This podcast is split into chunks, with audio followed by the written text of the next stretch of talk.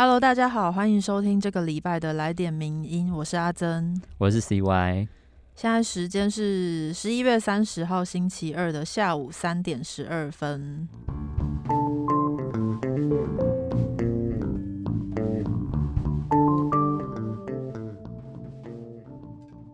我们这个礼拜就是提早了一天录音，因为因为我本人明天没有要上班，所以 这会不会会不会太细节？对，所以就提早一天录音，然后跟大家就是在线上见面这样。没错。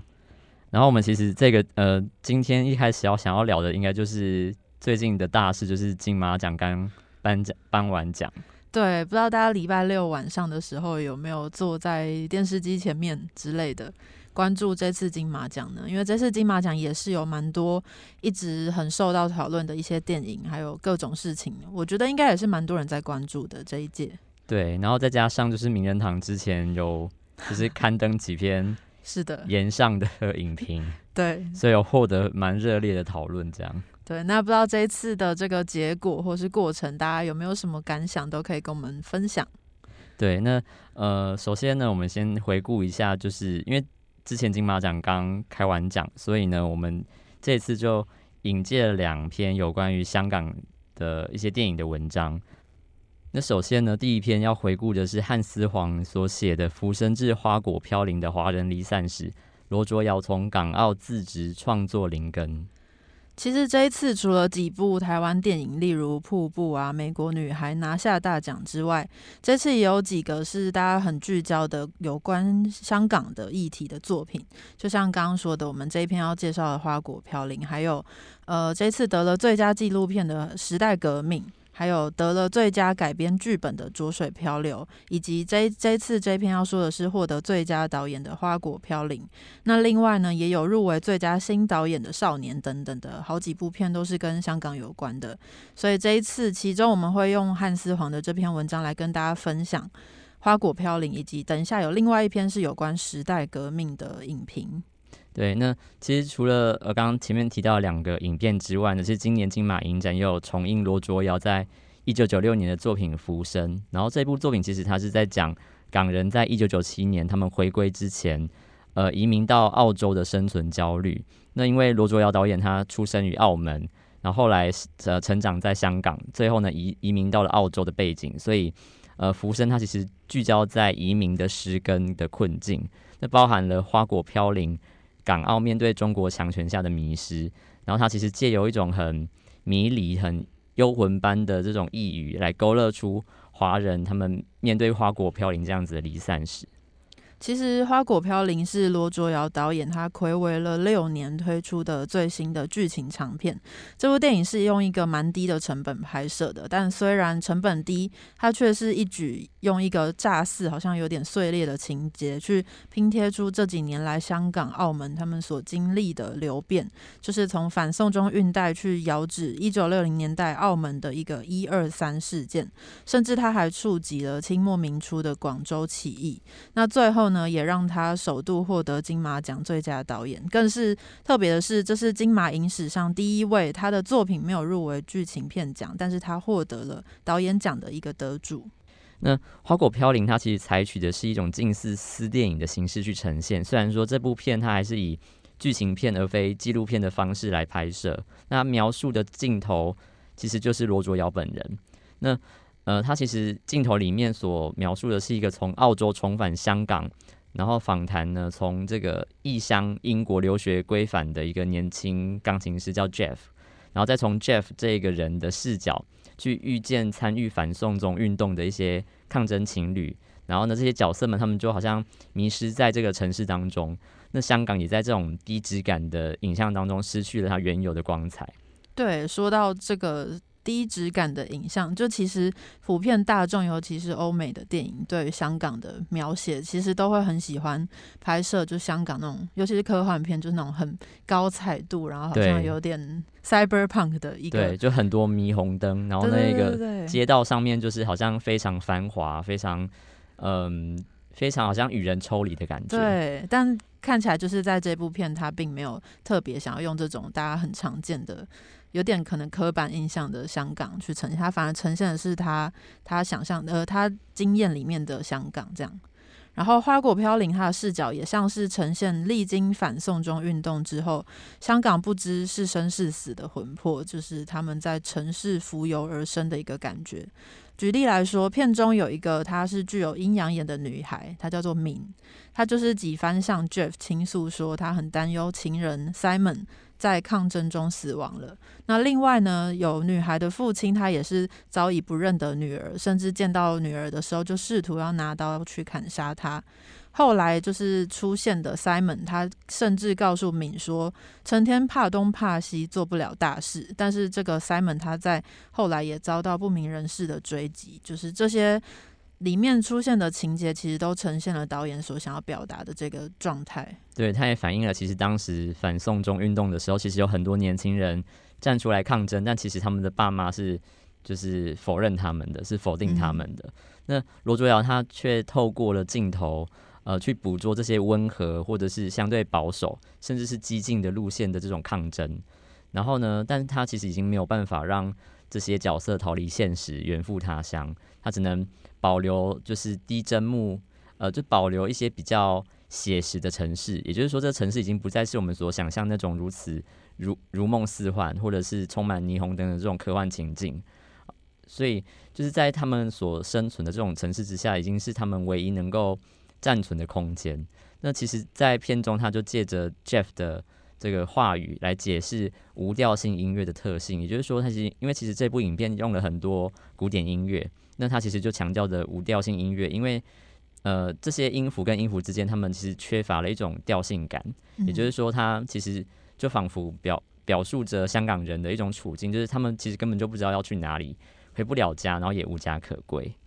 其实《花果飘零》这个片名非常蛮有意思，而且也很有韵味。那它其实是出自于一个新儒家学派代表人物唐君毅，他曾经在一九六一年发表了一篇文章，是说中华民族之花果飘零，也就是这部刚刚说到这部片名的它的一个出处。那这篇文章呢，他当时是指称当时的东南亚各国政府对华人的压迫。可能会让他们在四十五十年后解体，然后他就说，如一园中大树之崩倒，而花果飘零碎，随风吹散。所以，可能原本不知道这个片名的来由的人，可能可以从我们刚刚的描述里面感受到他想要表达什么样的感觉。然后，在一九六三年的时候，唐君又发表了一篇文章，叫做《花果飘零及林根自止》。那他其实透过这篇文章，是期许移民的华人能够在当地。将其原本的这种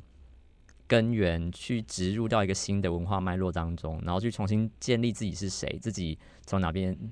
过来这样。那像已故的一个哲学教授叫做沈青松，他其实也在，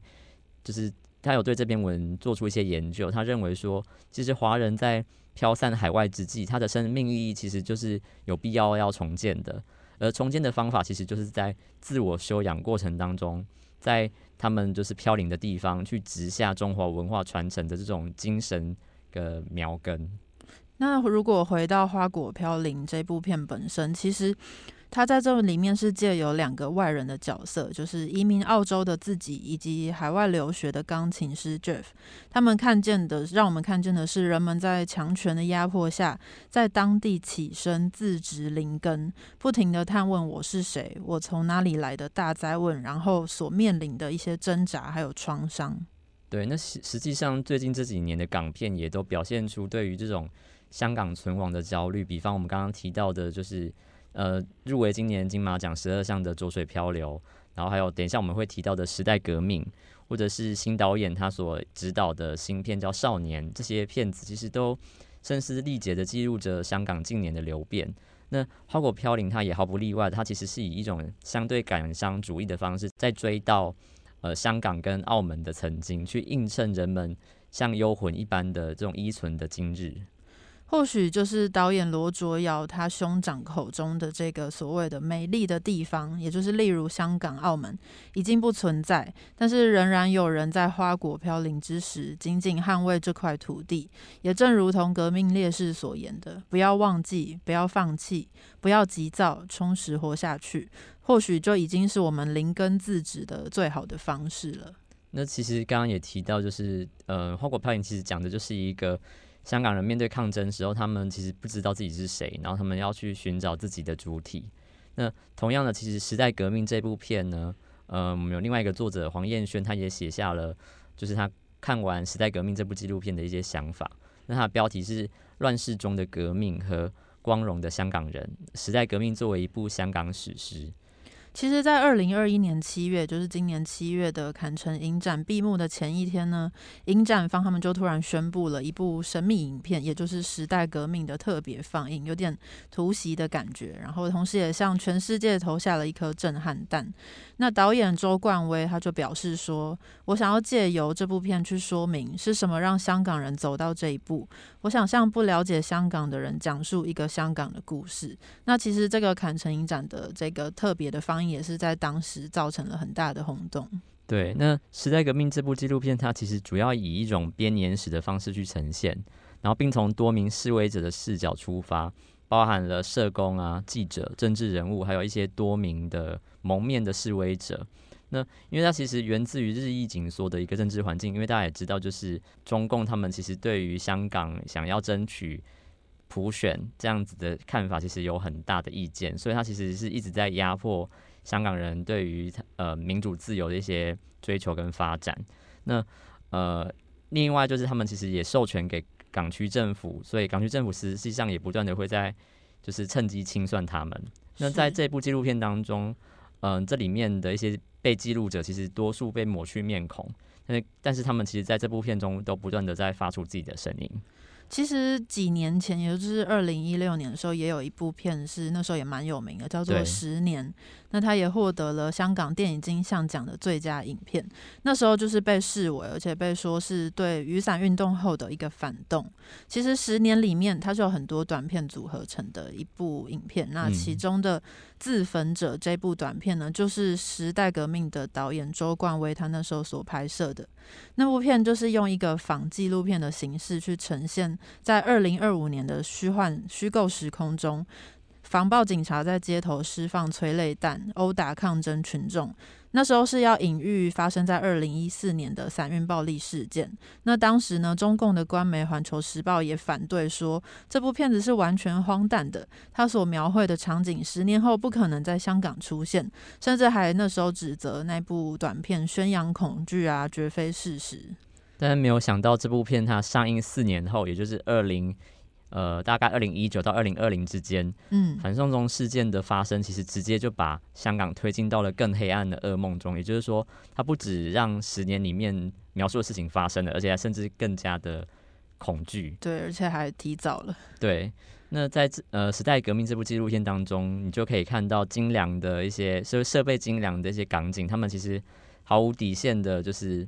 向示威群众发射催泪弹啊。然后，当示威者他们要进入港铁的时候，可能警察就会把他们抓回到街头，然后再用警棍殴打他们，或者是踩他们头等等的。然后又或是在成功压制呃民众之后，会一直就是喷他们的眼睛，就用胡椒喷雾喷他们的眼睛。所以大家知道那个抗争的过程其实非常的，就是怎么说呢？嗯，非常的恐怖，或者说让大家会非常的慌乱。是。而且另一方面，我们还可以看到，其实，在二零一九年八月三十一号的那个太子站事件里面。警察他是带着胡椒喷雾冲向列车里面那些手无寸铁的民众的，甚至还手持警棍进行无差别式的攻击，甚至还对外封锁了太子站，禁止救护人员进入，然后大言不惭的对铁栏外的群众喊说：“没人受伤，不需救护。”那时候其实发生这件事情的时候，不止香港，可能全世界还有台湾的人也都是非常震惊，而且蛮觉得。觉得太可怕了，而且很绝望的。对，那在这部影片当中，其实也有一些相关的女性受访者，就是有说，因为催泪弹实际上其实对人体是有一些慢性的伤害，所以当她的经期来临的时候，其实连经连她的经血都会变成是黑褐色的。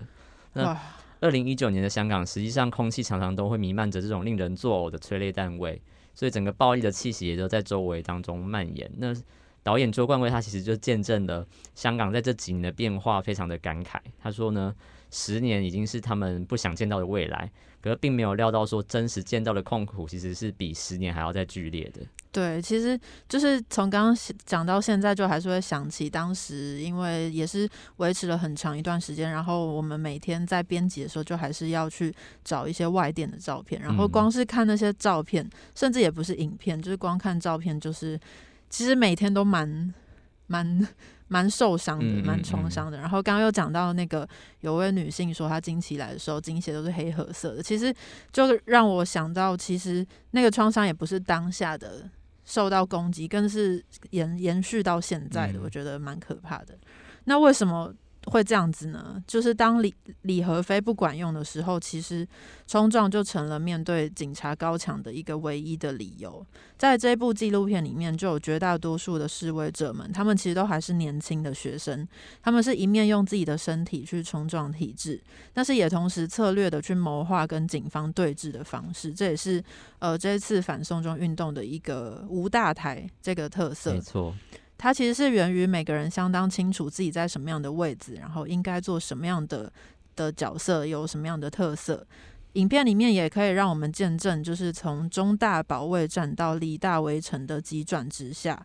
后来就是留下了无数个被包夹、创伤甚至恐惧的学生。有些学生甚至是想尽办法，想要从非常漆黑而且肮脏的下水道里面去找路，就是想要逃出去。这样，甚至有人的手机就是从此留在下水道里面，然后他的伙伴或是朋友也不知道他后来到底怎么样，生死未卜。对，就是看得出来说，他们其实为了争取自己的权益，然后呃，不断的在不同的地方奋斗，但是还是会面对到这种。非常恐惧的时候，那其实这部片它一共被分成九个章节，那最后以第九章香港人作结。那在这个运动当中，其实是一个非常晦暗的时刻当中，其实却彰显了香港人他们身上最崇高的光辉，因为他们其实不断的会彼此打气，相互团结，然后守护手足，然后齐上齐落，不就是不落下任何一个人，所以。嗯，有一个抗争者就这么说，我觉得他也是作为《时代革命》这部片非常好的一个结语，就是不是时代选择了我们，而是我们选择改变时代。我觉得这样子的，就是这句话其实它嗯非常的能够代表这部片的意涵。嗯，那以上就是我们介绍的两部有关香港的，以及金马呃金马奖里面有关香港的两部片，其实就是。无论是因为一部是纪录片，一部是剧情片，然后无论如何，我觉得都都是非常重要的记载跟见证香港这几年来的发生的事情，以及它的发展的很重要的片子。然后也希望大家有机会可以去看看。对，如果就是因为其实这两部片在香港就是不可能会播映，是那嗯，这部片在金马影展也播了好几次，所以如嗯，就是希望可能之后有片商会愿意买。时代革命的版权，然后在台湾播映，我想这样会让更多人，就是因为我觉得这是一个很容易被忘记的年代，所以就是要去唤醒大家的记忆，说事实上有人已经为我们付出了很多的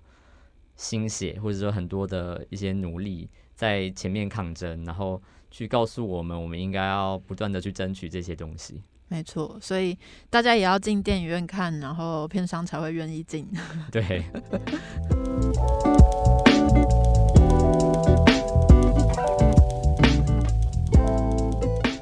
那接下来第二篇呢，其实也是跟中国议题有关的文章，那是吴介生所写的《建立抗中挺台的新模式》，为何立陶宛面对中国不为所动？这阵子立陶宛持续的跟台湾强化双方的关系。台湾在立陶宛首都维尔纽斯的代表处就正式挂牌运作了，相信大家应该有看到新闻。这其实是我们第一次在非邦交国的地方用台湾的名义去设立管处，而且在明年初的时候，立陶宛他们那边预计也会成立驻台的经贸代表处。这些行为跟合作呢，其实都让立陶宛遭到中共的恐吓跟报复。不过，立陶宛目前是不为所动的，国会议员代表团也是按照原定的计划访来访。台湾这样子，对，那先简介一下立陶宛，就是因为其实立陶宛，可能大家对立陶宛不算是太过熟悉的地方。是，那立陶宛它其实位于东欧波罗的海的东岸，人口其实不到三百万。然后呢，它其实最著名的是它跟爱沙尼亚、跟拉脱维亚合称为波罗的海三国。那它曾经其实都是被苏联占领统治的。那到了二战之后呢，历经了艰辛万苦才独立建国。那一九九零年的时候，立陶宛颁布了。立陶宛国家重建法案，他率先脱离了苏联，宣布独立。立陶宛呢，也积极跟欧美西方国家改善关系，在二零零四年的时候加入了北约以及欧盟。对，所以其实很多人都会觉得立陶宛跟台湾的命运或者是身世，其实是多少都可以有一个对照跟共感的。嗯，没错。那说到现在的立陶宛呢，其实去年秋季的时候，立陶宛大选之后，他们的三个党派分别是立陶宛祖国联盟、自由运动还有自由联盟这三个党派就一起组成了新的执政联盟。他们强调的是要忠于价值观，发展外交政策，积极反对任何侵犯人权与民主自由的行为，并且会捍卫世界各地的自由奋斗者，包括台湾。那今年五月，立陶宛宣布退出由中国跟中东欧国家组成的十七加一的合作机制，而且他们呼吁成员国应该要跟进退出。那接着在七月宣布同意台湾以台湾的名义在立陶宛呢设立代表处，那这些也作为触怒中共以外交跟经济手段来施压。九月十五号的时候，美国国务卿布林肯他在华府会见了立陶宛的外交部长兰斯伯格斯。那时候就强调说，对于中共的胁迫呢，美国会坚定的支持立陶宛。那接着就是刚刚说到的十一月十八号的台湾代表处正式挂牌。那其实这个正式挂牌对中国来讲是一个非常严重的事情。他们在愤怒之余呢，二十一号就把立陶宛的外交降到代办等级。那降到代办等级这件事情，中共上次把别的国家降到代办等级，已经是四十年前了。嗯，那那时候其实是为了要抗议荷兰对台军售，也是跟台湾有关啦。嗯，那这个事件发生之后呢，其实最重要的是欧盟跟各个国家是怎么看待的。那像欧盟呢，他们其实欧盟执行委员会就是其实是支持立陶宛的，因为他们不认为这个是有违反欧盟的一个中国政策。而且呢，欧盟之前也曾经警告过中共，就是如果中国呢跟立陶宛的关系恶化，他们也会影响到欧盟跟中国的关系。那另外呢，在十一月二十五号呢，法国的外交部也表示支持立陶宛，而法国外交部发言人就说呢，法国跟我们的欧洲伙伴一起，我们呢表达立陶宛的充分支持。那至于美国的部分，十一月十九号的时候，美国国务院次卿泽雅他就在呃。立陶宛的首都维尔纽斯表示说，美国反对其他国家这边要 quote 其他国家干涉立陶宛和台湾的关系。那这个很明显就是在说中国啦。到了十一月二十三号，美国跨党派议员也提出了一个促进与台湾关系法案，要求国务卿布林肯要制定外交战略，来帮助台湾在世界各地增设代表处，然后同时也应该要避免台湾被孤立。那另外一方面呢，像立陶宛、拉脱维亚跟爱沙尼亚三国的外交部长，他们最近之前呢，就到英国跟英国的外交部长特拉斯召开了四方会议。那会后也发表了共同声明，他们认为呢，面对中国带来的系统性的挑战时，他们会更坚持去共享价值观的原则。那特拉斯也更会承诺会力挺立陶宛跟台湾的发展关系。对，所以目前看起来，其实包括欧盟、美国等等的国家，对于立陶宛跟台湾发展的这个关系，其实是。并没有完全很按照中国的意思，甚至是有时候是有点力挺台湾跟立陶宛的。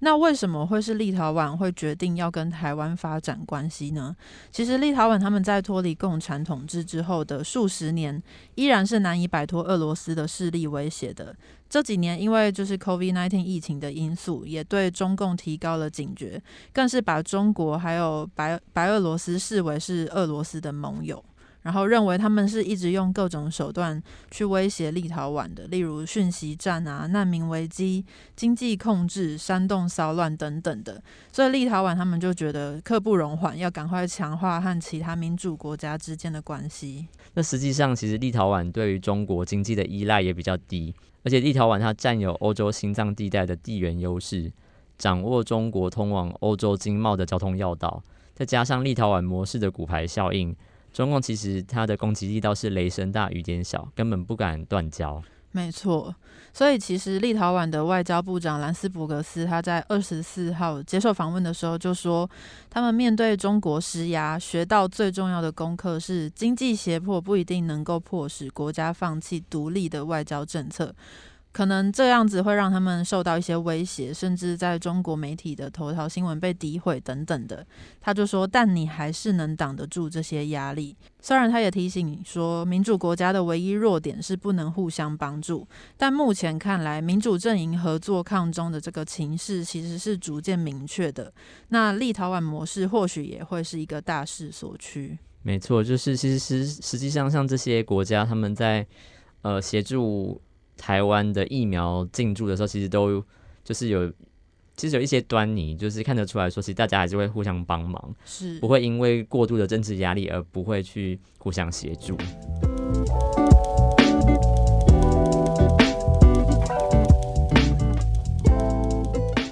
接下来第三篇文章要跟大家分享的是有关于劳动劳动权益的文章，是我们的作者寇德曼写的。公部门劳动派遣人数归零，换汤不换药的劳动承揽现实。那大家其实第一个想问到的问题，就是就是台湾近年来的劳权意识真的有提升吗？真的吗？那立法院其实在二零一九年六月的时候，他们修正了劳动基准法，他们把劳动派遣的概念呢写进法条里。然后希望可以保护派遣劳工的权益。那讽刺的是呢，公部门其实长久以来一直被批评大量使用劳动的派遣人力，所以行政院宣誓，从二零一八年开始的两年内，要将公部门运用派遣劳工的人数归零。嗯，那到现在两年多过去了，行政院也宣布了一个行政院运用劳动派遣应行注意事项。也就是想要废除过往这种保障公部门运用派遣劳工的办法，所以照理说公部门是不能再运用派遣劳工的。但是事情有那么简单吗？这些单位真的有办法说不用就不用，就直接消化掉这些人力需求吗？其实恐怕未必。有媒体就指出说，公部门减少数千名的派遣人力的同时，却增加了劳务承揽的需求，也因此就是被质疑，这根本是换汤不换药。嗯，那前面其实一直提到劳动派遣，劳动派遣，那我们就要先回到什么到底什么叫做劳动派遣，以及劳动派遣这个问题到底哪里不好？那实际上，其实在劳基法修法的时候，委员就有提出意见，就是说有公司呢为了节省成本，大量使用派遣人力，那透过派遣公司去找员工，虽然有实际指挥监督的权限，但是因为他们不是劳基法规定的雇主。所以他们其实根本就不需要去负担派遣劳工的劳健保啊、公司福利等等，而且只要契约期满，他就可以即告终止。就也就是说，他不需要去负担雇主的责任。对，所以后来就是公部门就是从劳动派遣转为劳务承揽的这个方式，但是转为劳务承揽，真的有办法更保障劳工的权益吗？其实恐怕是不会的。刚刚有说到说，劳动派遣的单位是不用对派遣的劳工负担雇主的责任的。那如果是劳务承揽呢？其实同样也是没有这个雇主的责任的义务的。毕竟你的那个契约名称都直接改成承揽了，就表示机关根本不想负什么雇主的责任。那派遣跟承揽有什么不一样呢？实际上，派遣是单位对派遣劳工有指挥监督的权利，但如果是承揽的话就没有。承揽的话，其实呃单位他只需要要求承揽劳务的厂商完成工作，但是不能直接。指挥监督这个厂商派驻到单位服务的劳工。对，总之，呃，派遣跟承揽的差别就是在于有没有指挥监督权。然后，但是无论是派遣或是承揽呢，机关它是都没有直接的，机关跟这个劳工是都不会有直接的劳动契约关系的。甚至如果说员工出事，那如果你是承揽的话，责任就是直接在外包的厂商身上的。对，那这时候就要回到现实的层面，也就是公部门真的有可能都不使用外包的人力吗？那实际上的现实其实就是人力根本就完全不够，而且这个现象也不是说行政院它宣誓两年内派遣归零就能够逆转的，因为实际上公部门它外包的人力需求，其实从工友到呃清洁人员啊，或者是一般的行政文书人员，它都有外包，所以你可以想象一下，如果你是在机关里面服务的行政人员，你有可能不听现场主管的指挥监督去做事吗？那刚刚其实提到单位不能指挥承揽劳工，但实务上根本就是要听，所以意思就是说，那其实就跟派遣就是一样的意思。对，就其实根本派遣跟承揽都一样，承揽法规上面规定说，哦，你不能指挥你的劳工，但事实上在现场你。你不指挥他，那他要做什么事情，他也不知道。所以实际上，其实跟派遣的差别是非常细微的。所以在这种人事成本有限的状况下，公部门他们不得不增加外包的人力，这个不是一句口号就能解决的。即使是没有劳动派遣，其他非典型的劳动关系也会随之产生。公部门他们就会被迫去寻找其他的方式来补这个人力的洞。所以所谓的派遣归零呢，其实只是换汤不换药的口号而已。那其实这个劳动权益就是到底呃不要派遣啊，要承揽什么？我相信也是不止出现在公部门，很多的公司行号大大小小的工作里面都会有这种外包的非典型，对对对对，真的是应该也是蛮让大家头痛的。所以这篇文章就是借由从公部门的这个案例去看一下，可能解决办法也是很难提出了，但是我们还是要看到问题所在。对，可能就是如果政府有真的知呃得到这篇文章的话，也许他们应该要去反思一下。那所以他们的宣誓到底有没有用？然后呢，这样的做法到底能不能有成效？没错。那以上就是我们今天跟大家分享的三篇文章。那如果就是之后听众朋友想要知道更多不一样的议题或者是文章分享，都可以就直接来讯告诉我们。没错。那今天就谢谢大家的收听，我是阿珍，我是 CY，大家拜拜，拜拜。谢谢你的收听，更多内容请上名人堂网站。